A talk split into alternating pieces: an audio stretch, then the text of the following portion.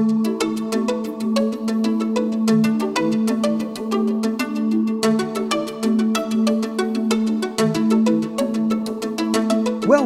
to the Jerusalem Lights Podcast with Rabbi Chaim Richman, whose goal is Torah for everyone. I'm your co host, Jim Long. And now, Rabbi Chaim Richman. Shalom Aleichem, Jim Long, and all our precious listeners. Shalom, shalom to our listeners. And uh, I have one word for you today, Rabbi.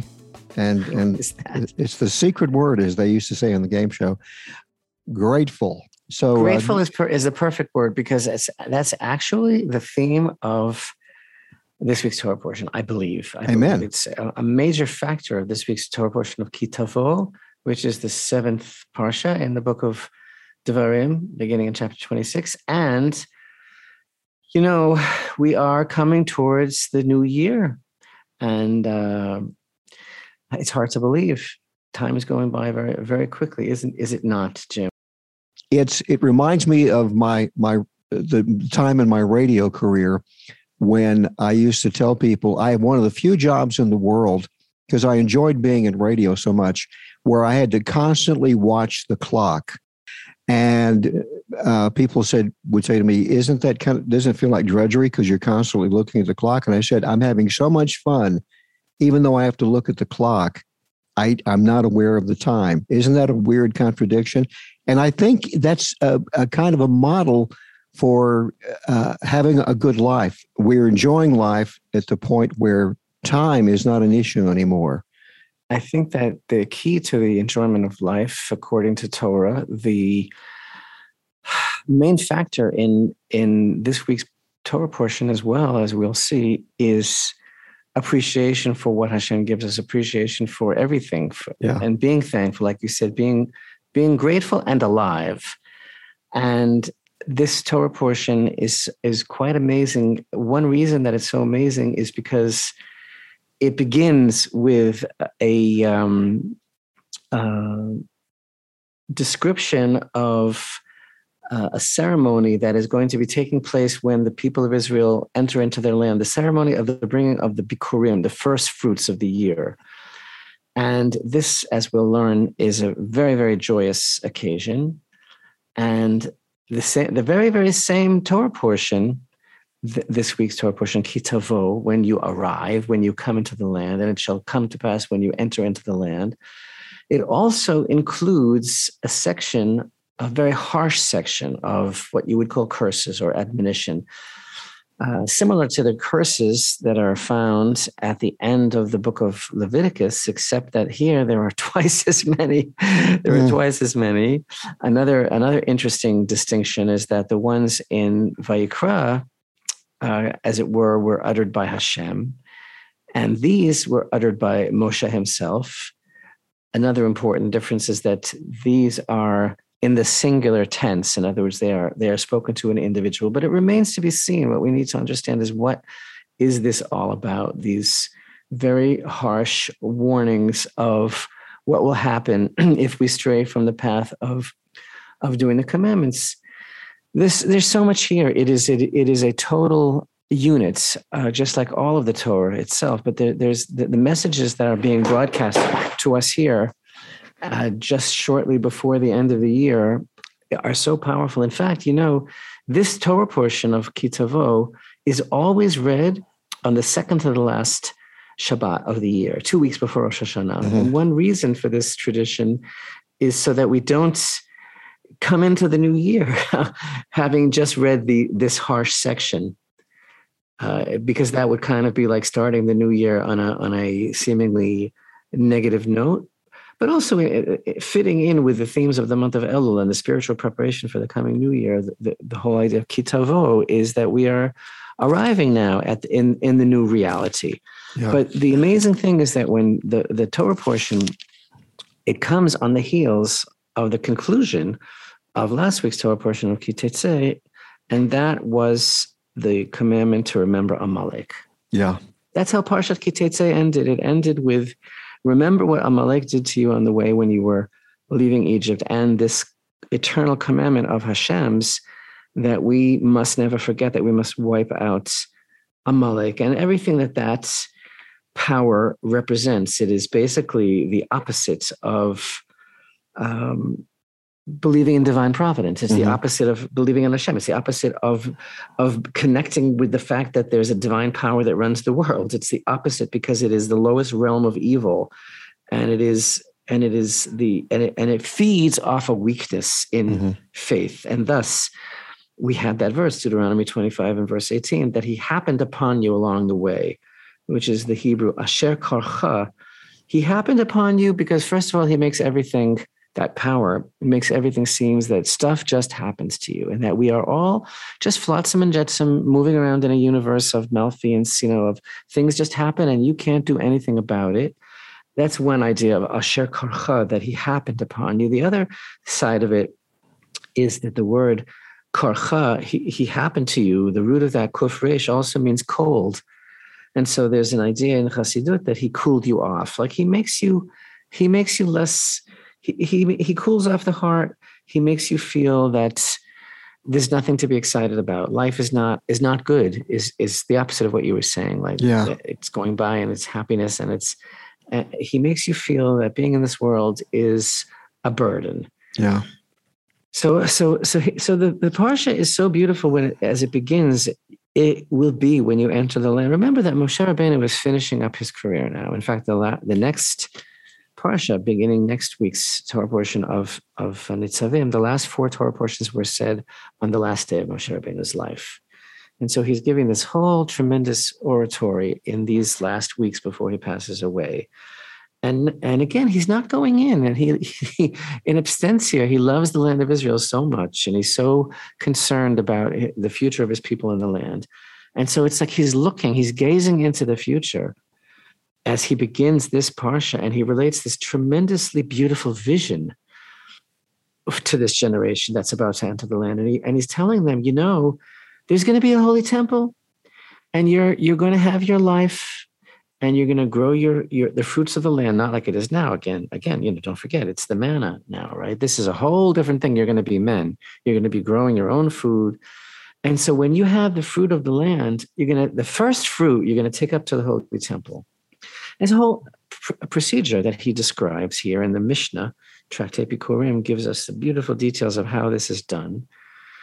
You take the first fruits of the of the land and, and you present them to the officiating Kohen before the altar of Hashem, which is the very place from where Adam, all of our ancestor, our ancestor Adam was created from. And the individual brings brings this the produce of the land and lays it before the altar of Hashem. He makes this incredible declaration of thanks, and he basically gives this little summary of history, complete history beginning with you know our forefathers in Egypt and Hashem taking us out and and and you lay it before Hashem your God, and you shall prostrate yourself before Hashem your God. So the person is in total nullification of the self, which is the secret of prostration before Hashem. And then in verse 11 says, You shall rejoice with all the goodness that Hashem your God has given you in your household. So, so the idea about this first fruits is totally overwhelming because, again, the man is working so hard to, to grow the produce of the earth and every step of the way it requires so much attention and and, and you know the moment that something um, something appears to him as as ready as as ripe as ripened and so the mishnah describes how a man goes into his field and he and he sees that something has ripened to perfection and he ties a band around it.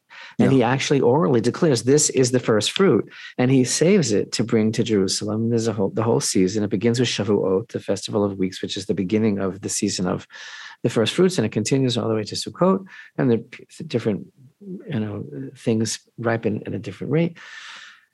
And he takes them up. And and and the, the way i've always looked at it is you know it's such a me moment when this man has been working so hard. And finally the the the, the labor of his uh, the fruit of his labor is is ready to eat.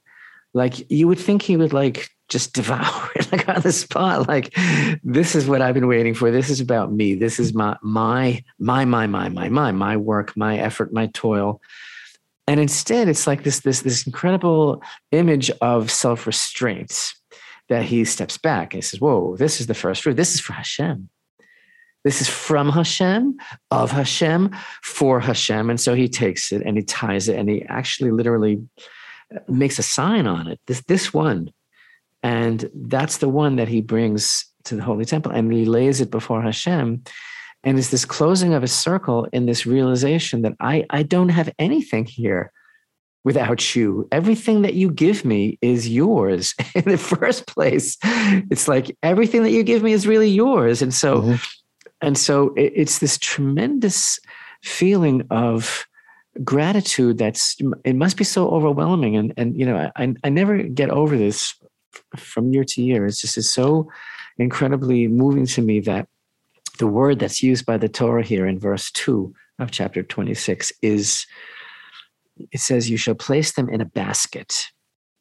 And there are several words for basket in Hebrew that could have been used, but this word that's used here is tene, which is tet nun aleph.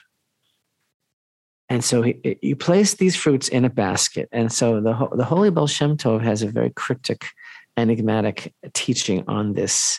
And it just says one sentence. He says this word, tene, which means basket, is an acronym that stands for ta'amim, nikudot, and otiot, which means the, the cantillation marks, the letter, the, the letters themselves, and the and the vowels. Yeah. and those are the those are the three characteristics, the three the three uh, ingredients of words in Torah. The, the way that they are pronounced, the actual letter themselves, and the way that they're sung. So, in other words, the basket what he's saying is the basket is made of words. Yeah. In other words, the thing that holds your your gratitude, the things that holds this produce is your expression of thankfulness to Hashem. That if you're not thankful, it's like it doesn't exist. It's like that is the container for the thing contained. Real, real joy, uh, real joy can't be contained. It has to be expressed. And exactly. So so it can't be contained, but yet it's contained by your word. Isn't there also uh, uh, just a direct and heavy implication that the, the nation of Israel standing there before God at that time, they are also the first fruits. This is the Abrahamic experience all over again. It's like saying, What am I going to take to Jerusalem? God will provide that fruit is is the result of trusting Hashem all year long.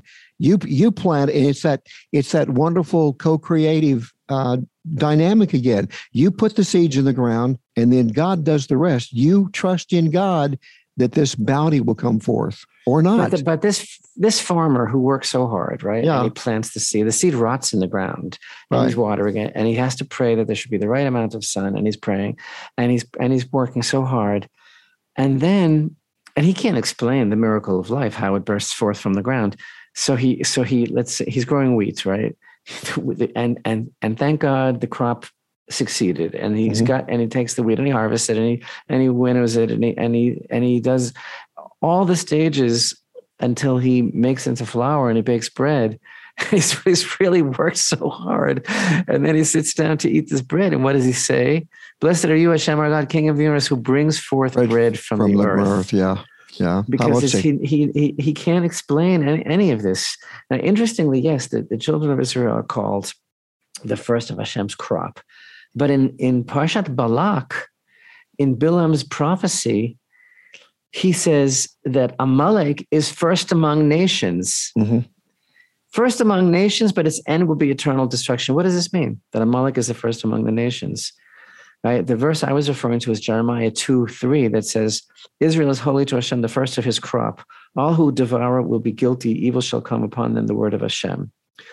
But the, but the point is that there is a um, this opposite that did God create? It says in Ecclesiastes 7:14. The truth is, Amalek hates Israel, and that's its singularity. And, and it's a very high level of hate because it's for no reason yeah. and no explanation. It's total, all-encompassing hate, and that's why God declares a total war of destruction against him.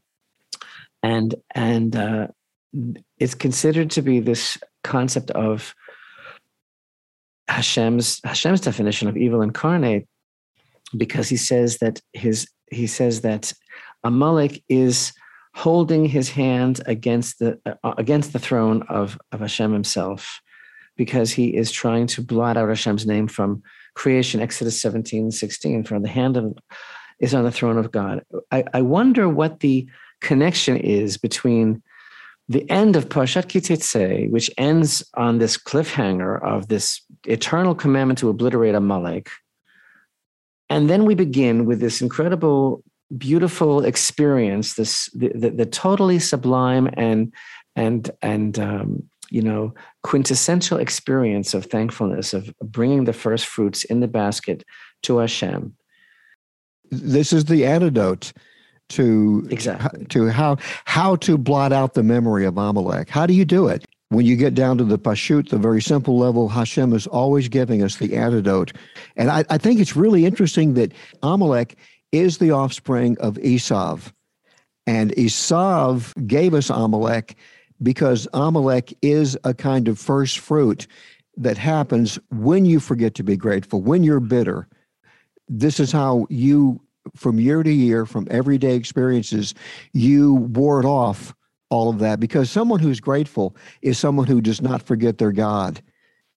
Amalek is someone who's not only forgotten God, they're actively trying to blot out the actual remembering of God on a day to day experience. I want to bring this to a place where all of our listeners can ex- can experience it and appreciate it. Sure. Because on the one level, the first fruits are to be brought by the children of Israel, and they are only to be brought in the land of Israel, and they right. are not brought from from they are not brought from apples and apricots. They are brought only from the seven species right. for which the land of Israel is famous. Deuteronomy eight eight.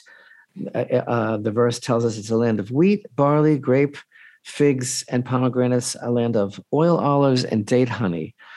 And those are the seven species. However, the idea is this when Amalek uh, does its thing, it's trying to it's trying to uproot our um, it's trying it's trying to knock us off balance. What does our balance consist of? Our balance consists of being mindful, recognizing that Hashem is king. It's again something that we need to remind ourselves about in this season now it means acknowledging that Hashem's power fills the world, and there's divine providence over each and every person. This is a full time job for us to to remember this, right? We never give in to, to darkness, never give in to despair, never give in to fear, but cling to Hashem. This is the opposite of Amalek. A Amalek that happens upon you, and again, it means that he just wants you to think like, oh, well, I am just totally at the mercy of fate. And he also injects you with coolness, right? Asher he cools off the, the, the heart. He wants you to feel like, uh, what am I going to get excited about God? He, he wants you to feel that there's no reason to be excited. And so, this is very deep. His thing would be like, this is the connection between the end of Kitetse and the beginning of this part. His thing is like, what are you getting so excited about? It's just a bunch of fruit. Yeah. What are you being so excited about? He's so serious. And he is like, in total denial, right? Here we are coming home in joy, the privilege of receiving the land, the privilege of bringing the first fruit in joy back to Him in full acknowledgement and recognition of what He does for us, what He continues to do for us.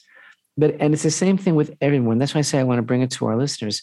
The choice is always ours about everything. And it, the Torah is speaking of the seven species here in the land of Israel uh, that we bring f- for our first fruits, but the, but all of us have our first fruits. All of us have our opportunity yeah. Yeah. to bring back to Hashem what He gives us and to show our appreciation and to thank Him.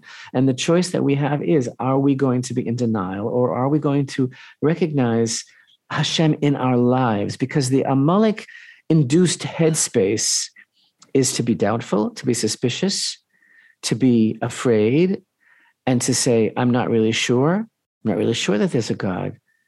Uh, prove it to me. And and it is, um, you know what? If things are as they are. It's nature. Mm. It's science. Yeah. it's science. it's nature. It's not God. And and and he and and if we have a hard time seeing Hashem in the world, it's because Amalek is standing in front of us, casting his shadow. The shadow is doubts. And and Amalek can't tolerate the idea and this is why Amalek hates Israel, because Israel's whole thing is that even when it seems hopeless, even when it seems that the world is ruled by violence and by falsehood, we, we remain faithful. And that is a faith that is beyond reason. And that's why we're called a stiff-necked people because we have we have in a positive in a positive sense. Yeah. So there's this eternal battle always going on between faith and doubt. It's it's a battle of these forces. That's why Hashem calls it his battle, a battle of Hashem against Amalek in every generation. And this is this is um, so real what we're all going through. I, I think i think we all feel it. I think any person who's listening understands exactly what we're talking about. There is a there is a um, amalek has has spawned seeds of doubts. Seeds of doubt in the world and seeds of cold-heartedness in the world. Those two aspects of asher korcha doubt and cold-heartedness. And and uh, that is basically it's it's uh, it's a toolkit to make us feel that we are simply in a world of chaos. And and and and yeah if we if we succumb to that then i'm looking at this basket of fruit and i'm like wait a minute what was i thinking? I'm bringing these fruits to hashem and i'm thanking him it's just fruit. Because amalek rips the soul out of everything. And amalek it's like the the amalek world is a dead world the fruit is a bunch of fruit. The world is a world without God. And that's what leads us to the next part of our Torah portion.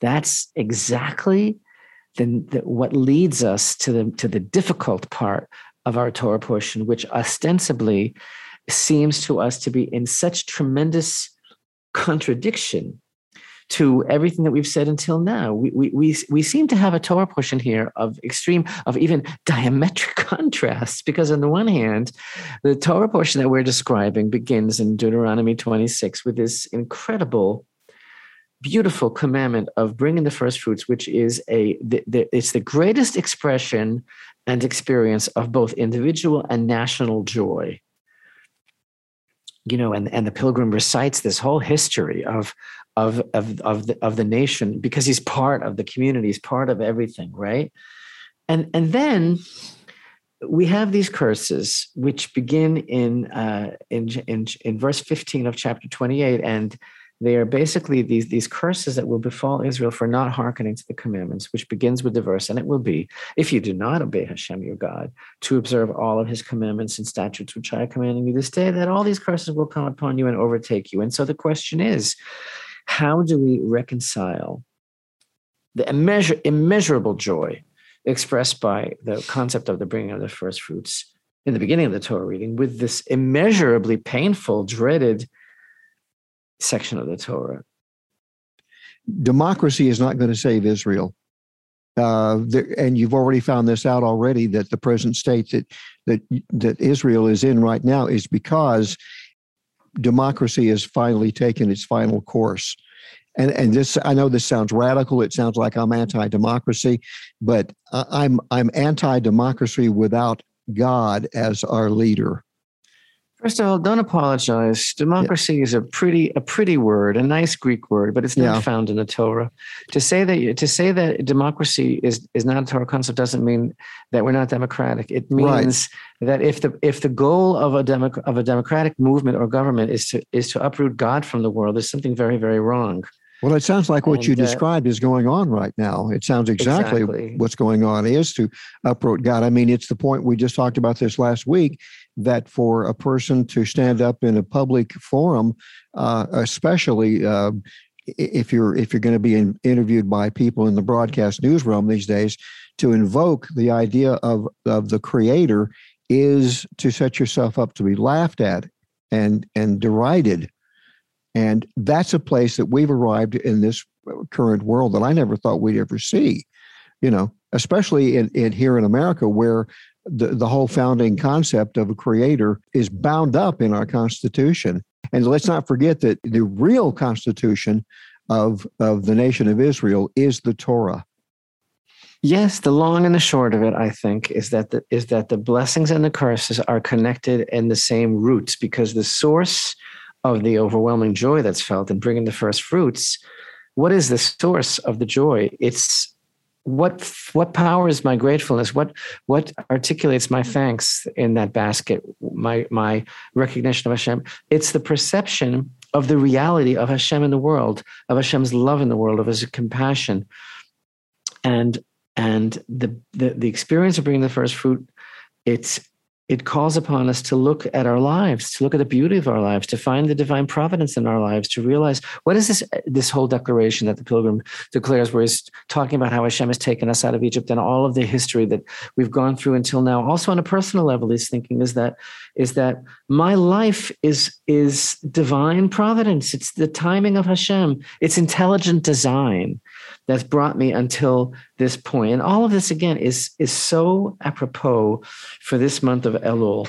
Yeah. Because we in the during the course of the year, we get, you know, we get worn out and we forget that I am to my beloved and my beloved is to me. We we forget what that really means, the the, the intimacy of the relationship. And uh, this is the challenge. Is the challenge is to always keep it new, keep it fresh, keep it alive. And then we come to this section in our parsha where Moshe is speaking uh, of these of the of the terrible flip side of reality. Uh, even calling them admonitions and calling them curses, it do, it's not it's not doing it for me because it's a flip side. It's a flip side. It's a dark, negative image of reality because everything comes from Hashem, and everything is ultimately for our for, for our own good. And these things also, you know, what is the what is the idea here? Are they from Hashem? Or are they simply the consequences of our own actions that we bring upon ourselves? If a, if a doctor says, if you do this and this and this and this and this, then this is going to happen to you. If you eat this, this is going to happen to you. If you if you don't stop smoking, this is going to happen to you. He's not cursing you. No, he's not. He's not wishing it on you. He's saying this is what's going to happen if you, if you are not um, cognizant of, of of your own responsibility to yourself. Yeah. But to, but but but I, but open up your heart in the deepest way. I, I don't want to be clinical about it. The, the, the, this section of these these verses that we call these curses, they're they're so powerful and moving. And again, they are they are spoken all in the singular to that person who separates himself from Hashem. And and, and they are, you know, first first we have this this unbelievable um, declaration where where we're told this day Hashem your God commands you to perform these decrees and these and the statutes, and you shall observe and perform them with all your heart and with all your soul. You have made Hashem today to be a God for you and to walk in his ways and to observe his decrees. And Hashem has made you today f- for him to be a treasured people. So there is a relationship here, right? And, and by the way, I'm just skipping for now in, in our in our talk today. Chapter 27 is this incredible concept of the very first day that the nation was to come into the land. They are given a mission of erecting these huge stones. Yeah and it is it is just absolutely phenomenal what this is really all about. And and i hope god willing in our video this week we're going to discuss the concept of this incredible uh, assembly where these these stones were erected and what was their significance and um, what the meaning of of this whole section of these this um, of whole stones. Shall you build the altar of Hashem and you shall inscribe on the stones all the words of the Torah well clarified. It's a, an, an amazing, amazing idea. Isn't it almost uh, like a national mezuzah in, in, a way? In many ways, I think it is. I think, I yeah. think it's also a, t- a type of broadcast to the whole world mm-hmm. uh, about what our connection with this land really is. So, so we'll, we'll, discuss that more in the in the video. Sure. You know, in chapter 20, 28 in Parshat Ki Tavo, we we have a very succinct um, description of the blessings that will overtake the people when they fulfill Hashem's word, and then and then in, in verse fifteen, this this section begins this um, admonition, and it's difficult reading. It, it's really really difficult reading. But I want to call to your attention some some some very specific points because you know uh, not relating for the moment to to the details of all the things that we read here. There is a general feeling of tremendous, what I would call eternal existential angst in these verses. There's a, there's a, a, a, a sadness which seems to be relentless. And that is this, this unsolvable sadness that becomes the lot of one who rejects Hashem. That is, that is how I would view these. I won't even call them curses. I'll call them consequences. They are, they are the inevitable consequence of living of, of living one's life without acknowledgement of Hashem. In other words, if you choose the Amalekite version of history, of a godless vacuum world which is not intelligent design and which is not with Hashem's compassion, but which is basically stuff happens. This is what befalls you. And, and it's not Hashem's fault. It's not Hashem's fault. And this idea of, again, there's many, many specifics here which are horrific. But Uh, for example, in verse 20, Hashem will send in your midst attrition, confusion, and worry. In verse 28, Hashem will strike you with madness and with blindness and with confounding of the heart. There, there, I think that the that the greatest, meaning the worst, the most difficult, the most unbearable aspect of all of these curses is this aspect of this nameless fear hmm. that overtakes the person and then verse 34, right? You will go mad from the sight of your eyes that you will see. And you know, Jim, I, I think that some of this is coming true for people. Yeah. And there's all sorts of different opinions amongst the sages about different historical periods when certain aspects of, of these of these things seem, seem seem to have been borne out in history. That's another aspect altogether.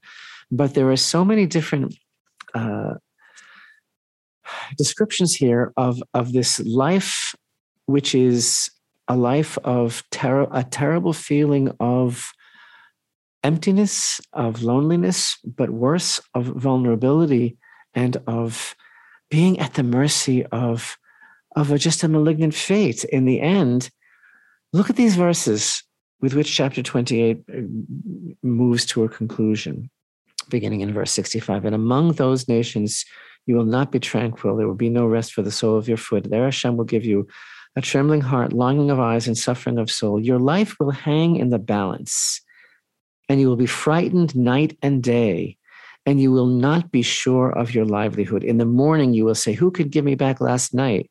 And in the evening, you will say, Who could give me back this morning? For the fright of your heart that you will fear, and the sight of your eyes that you will see. And so, this to me is the most striking aspect of of these verses, not the particulars about all of all of the different types of of misfortune that's going to follow you, but this aspect of this this terrible fear. And we skipped something. We skipped something very, very important. And that is that uh, something very, very unusual, something very, very amazing that there's an explanation that's given in the midst of all of this, which is so noteworthy as to be, it's absolutely extraordinary. Because we're reading horrible things here about what could happen to us if we turn our backs on Hashem. Exactly. We're reading these horrible things, and there's an explanation that's given in the middle. And the explanation that's given is is is not it's that it's because we were not observing Shabbat. And it's not because we were not observing some other major or minor principle of Torah. It's not, that's not the explanation that's given. Instead, the explanation that's given, which is staggering beyond words, in verse 47 why is all of this happening to you? Because you did not serve Hashem your God amid gladness and goodness of heart when everything was abundant. And, and when and the words when everything was abundant, our sages explain means that you did not realize that what you had was abundant and exactly what you were supposed to have. And so this whole incredible, uprooted, convoluted misimage of reality that will befall us if we turn our back on Hashem's, the explanation that's given is because you were not besimcha, you were not joyful, right. you were not appreciating, you were not thankful to Hashem. That's the only reason. And so this ties everything together so tightly because it ties together with the end of Ki Teitzei, which is because that was Amalek's whole goal is to make you feel that you're all alone here and that and that Hashem is is not here and so he makes you feel everything is just as it is, and there's no reason to be thankful. And then this this concept of this of this uh, overwhelming feeling of of vulnerability and fear and and and and despair psychologically that that uh, that uh, totally permeates and and comes through in these verses it's all connected to the to the first fruits in the beginning of the parsha, which is the antidote, which is which is which is basically uh, that's why I said this is for all of us. It's not just for the Israelites bringing the first fruits in the land. It's for every single person anywhere that's listening. Look at what you have. Look at your first fruits. Look what Hashem is giving you, and thank Him. Yeah, with exactly. words. Mm. With words, recognition, thankfulness, acknowledgement of Hashem in the life of the individual and the life of every nation is what makes the world go around. What does what does the the pilgrim do? He comes and he stands before Hashem with his with with his little basket of fruit, and he's standing in the holy place, holiest place on earth, at the location of he knows that it's the location of of Adam's creation, and he's confessing before Hashem. He's basically saying everything that I have is you. Is yours. I am alive and my people exist, and you brought us to this land, and it's all thanks to your your kindness. And I think for every single one of us that the goal of this recital, of this oral history, the confession made by the pilgrim, and the goal for us now to read about this is to inspire us to always remain this way, like a pilgrim coming to the temple, always renewed, always experiencing anew the wonder, the newness of life, and seeing that Hashem is constantly keeping us alive and appreciating and thankful and, and being thankful and bringing this positivity into the world and especially today and the reason I, I, this is just it's chilling to me.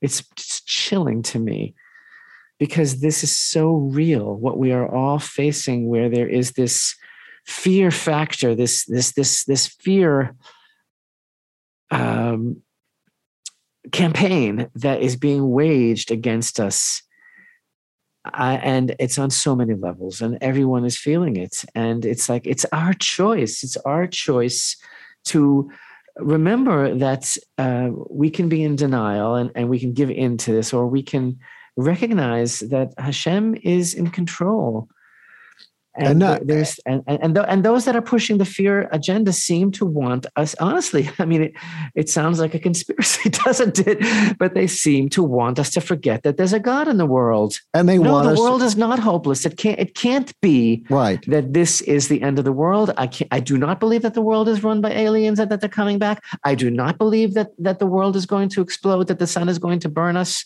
And uh, uh, uh, or in some other tom cruise movie i i do not believe that uh, or Nicolas Cage. I do not believe that the world is going to end not with a bang and not with a whimper. Yeah. I uh, T.S. Eliot. I believe that Hashem has the good of humanity in mind and that the best is yet to come. But here it is. It's a, it's a, two weeks before Rosh Hashanah, and our job is to make Hashem king over us, not any external group or person or factor or solution. Hashem is the king. If you want to do something else, do it in conjunction with the realization that everything is up to Hashem and in his, his is his, in his hands. Yeah, we got to remember this because because what's going on in the world today in every nation with with you know you name the problems that are going on right now that have wrecked our everyday lives for some is the fact that that the forces at work want us to depend on them they want us to they want us to believe that the, the governments want us to believe that we that we depend solely on them you've you've got to listen to what we're doing we're we're providing you the the key to life and death they they want to replace God. I mean, it's more. I'm from the government. I'm here Yeah. to help. Yeah, exactly. The the most fearful words you could ever hear. You know, uh, uh, you know, the, the the worst words in the world are "some assembly required." And I'm here from the government, and I'm here to help. the the when when one of one of our previous presidents said, you know, our job is is is to make us uh, is to be the answer to all your ills. I knew we were in trouble uh, because that's what that's what you know the politicians want us to do. They want us to believe that they are our savior, and and they want us to forget, you know, because they're all a bunch of humanists anyway. Let's let's face it. They they basically believe that you know all the ills that came our way came through some random accident, and uh, but they're here to help. And if you'll just listen to us and do what we tell you, uh, you- you'll you'll have nothing to fear. When I really believe they're the creators of the fear, and they're the ones that are pumping it out daily with the help of. Uh, sorry, I'm going to say it again. The media, you know, it, it's it, it, it's it's the uh, you know when you look at Amalek, don't forget that his you know that his his uh, he's a descendant of Esav, who was the ultimate um, self-made man. I mean, that's his description as he's born. That's actually what Esav means. Yeah, he's a self-made man, and he he Esav believed that everything, all of his strength, and all of all all of his glory came from it was from him. I- you know, and he was not grateful.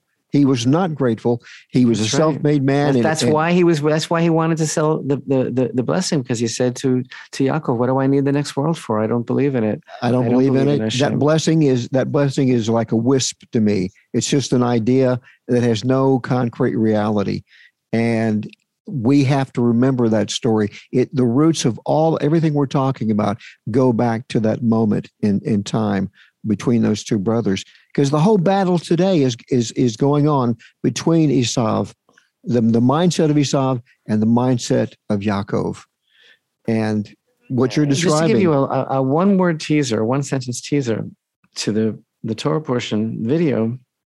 Um, the the antidote, the opposite of the Esavian media, media, which I agree with you that the media is a total expression of Esav today, but those stones that Israel is to erect as soon as they pass into the land, that is the original mass media there you go. that Israel was to that Israel was to broadcast to the world that message, and that's why that's why we need to learn about what what that whole concept is. The, those stones are those stones are a, a an embodiment, a physical embodiment of the Torah shall go forth from Zion. That's exactly what it was. It's when you enter the land, God says the Torah is is the thing that w- the nations need need the principles of the Torah, not not that not that uh, you know that we have to follow the six thirteen. We have seven to follow, and they're so easy. But uh, if you don't, I a lady once asked me in a lecture. She said, "If you believe so much in the Torah, uh, why just stop at seven? And I said, "Do you believe what would if if the whole world started observing the the the Sheva Mitzvot? You know, don't steal, don't lie, don't kill. Uh, you know, uh, set up courts of justice. Uh, peace would break out all over the world right now. And and and by the way, the first one, which is against idolatry, that would wipe out uh, uh, exactly what we're talking about right now.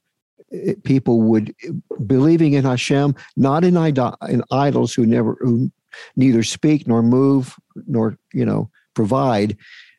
Believing in an idol eventually leads to an Amalekian mindset, bitterness and doubt, and and how anybody could ever put their um, their stock and their their their hope and their purpose into something immovable and intangible as as you know a a uh, you know well, it's the it's the golden calf too. An it's all that an idol, an idol. Yes, I think this verse that I, that I mentioned, verse 47, is one of the most incredibly powerful um, verses in the whole Torah because you did not serve Hashem your God amid gladness and, and goodness of heart when everything was abundant. And skipping back to verse 34, you will go mad from the sight of your eyes that you will see.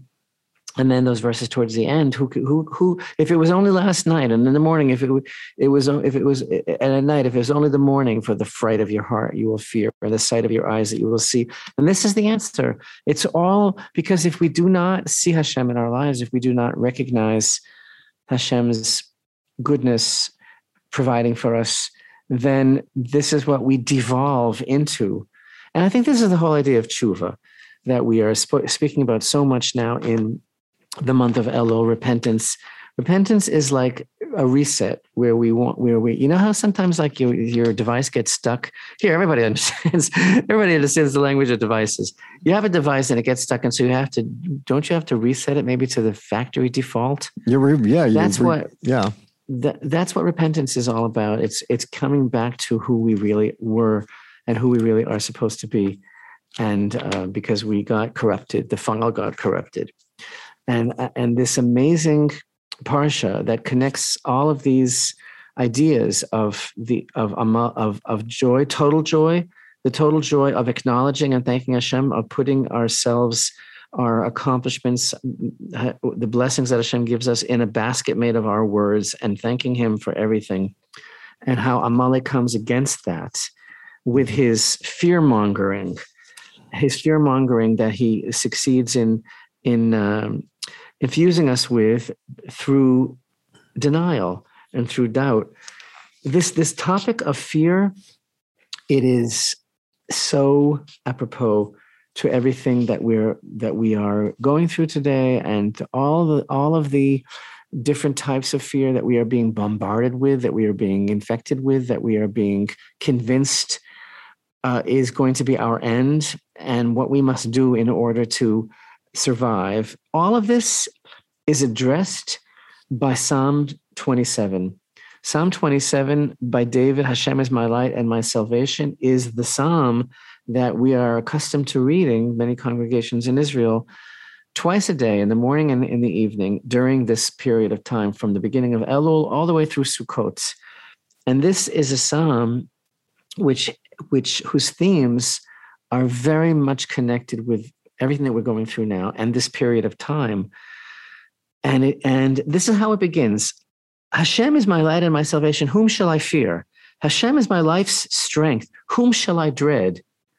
And then it, it, it just goes on and on. It's an unbelievable uh, chapter describing trust in Hashem and um, taking refuge in Hashem as our as our shelter, and hoping to Hashem and trusting in Hashem.